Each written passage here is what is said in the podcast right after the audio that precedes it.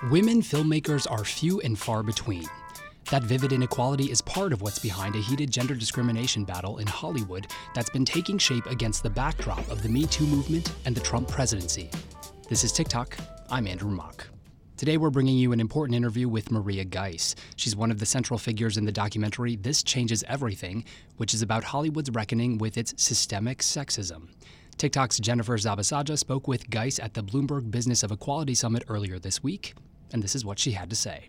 And so, Maria, part of the reason you're here at Bloomberg Equality is um, Business of Equality is for your film, This Changes Everything. Can you just tell us how that came to be? So, This Changes Everything. Um, was one of five feature documentaries that got started after the EEOC investigation for women directors hit the news.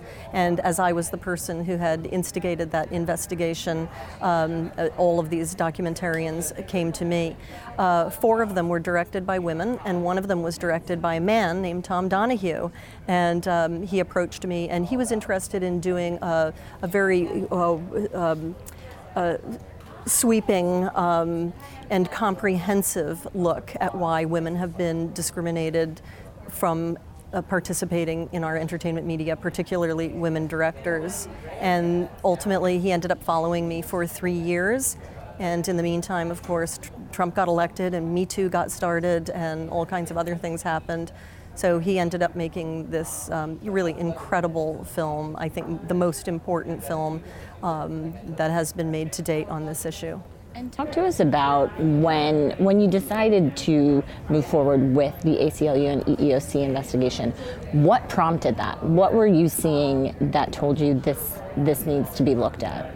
It was really a matter of. Um, not having been able to get work for 15 years. I had graduated from uh, UCLA Graduate Film School, a five year Master of Fine Arts program, and immediately directed a feature film in England and then I came back to Los Angeles, was repped by top agents at William Morris, and continued working really, really hard in development on multiple projects.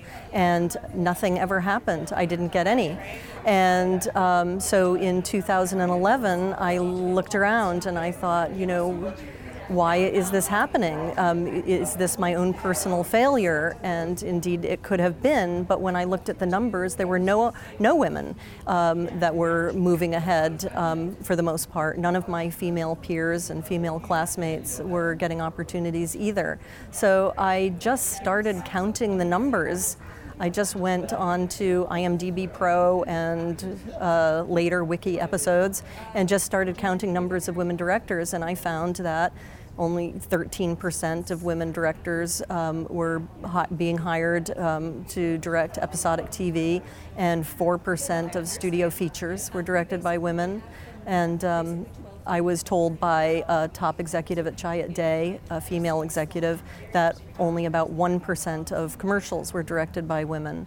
So I took this to my union, the Directors Guild of America, the Directors Guild of America is supposed to um, over is supposed to protect the creative and um, uh, economic rights of their members, uh, including women directors.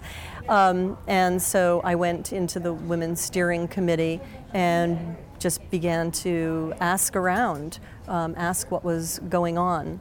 Um, there were a, there was a group of women who were trying to get a summit going and they were having a really hard time pushing it through. So I joined together with them, and we ended up producing uh, the biggest summit for women directors ever held in Hollywood history um, in 2013.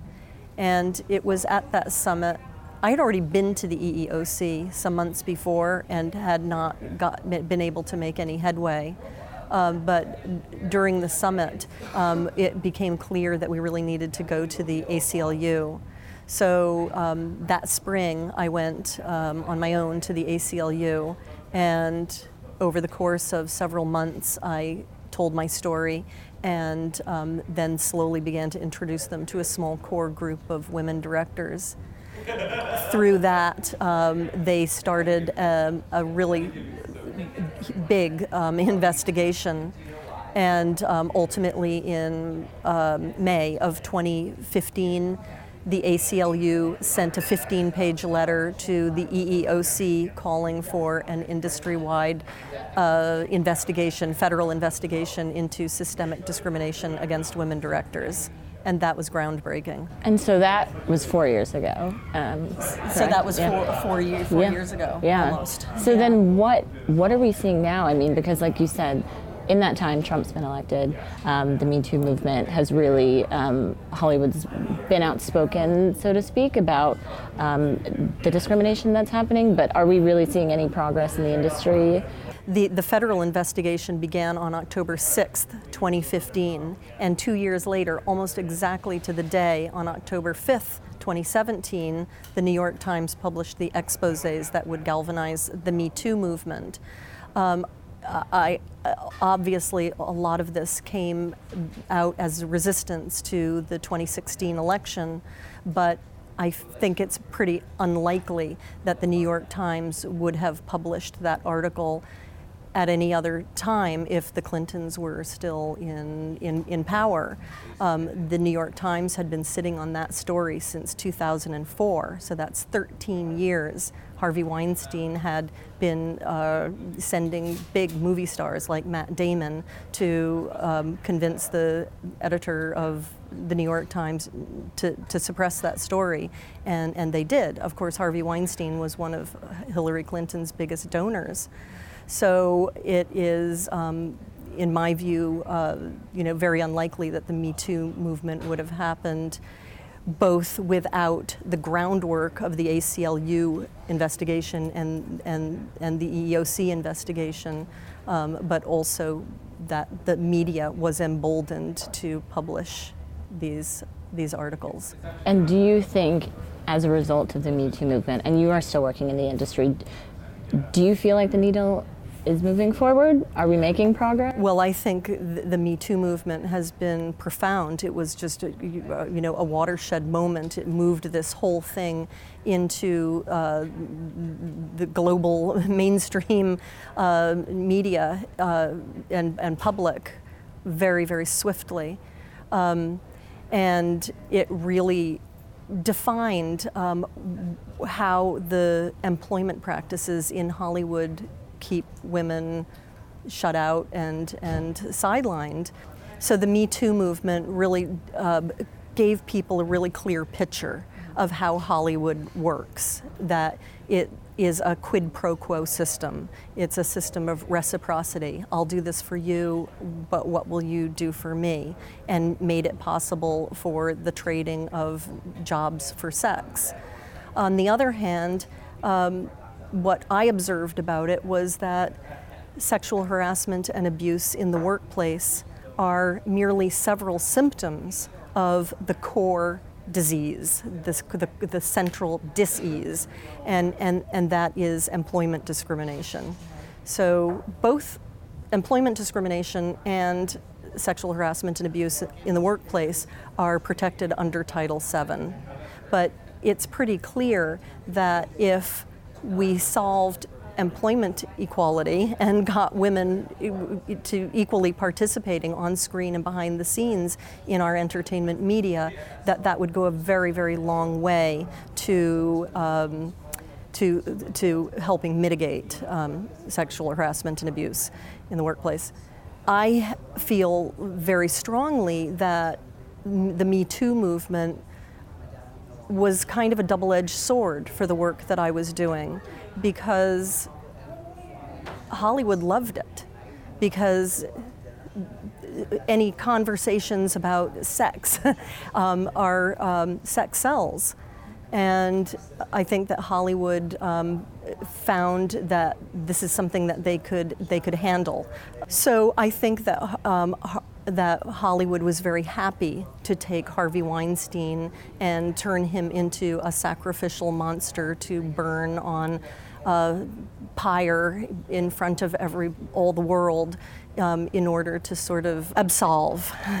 I, so, so I think that Hollywood was very happy to take um, Harvey Weinstein and use him as a sacrificial monster to absolve all Hollywood of its collective sins. And if Hollywood looked like it was solving the Me Too problem, the problem of sexual harassment harassment and abuse in the workplace, that that would sort of obfuscate um, the, the, the, the real serious problem, which is that Hollywood is the worst violator of Title VII of any industry in the United States, including coal mining. So, um, you, you, know, Hollywood does not want to have the heavy hand of the federal government in there telling them what to do. They want to control the narrative. When you think, if you don't think about Hollywood as being just um, a bunch of private businesses that make up an industry, but you think about it as the propaganda center of one of the most powerful nations in the world. If you think about it as the communication center, the storytelling center of the United States of America, then you can begin to understand how powerful and influential and lucrative this industry is. So the people who are controlling this narrative don't want to let it go. And when you think about it, that little group of people is really comprised of white male liberals. And if white male liberals are the, are, are the only ones controlling the narrative, if women are not able to participate equally in our storytelling, then they are shut out of our cultural narrative. And it's not just women, but it's conservatives too. It's conservative people of color, particularly. so there's um, a real uh, necessity for us to to um, allow our entertainment media industry, to allow the industry that creates in large part our cultural narrative to, to include all of the voices of the American people. Because Hollywood tells the stories that represent who we are as a people here in this nation and all around the world. And we all have a right to be part of that storytelling. We all have a right to be represented in, in, the, in those stories that help form the voice of our civilization. Again, that was filmmaker Maria Giese speaking with TicToc's Jennifer Zabasajja. You can follow both of them on Twitter at Maria Giese and at Jennifer Lauren Z. And as always, get all of your latest updates 24 7 at TicToc.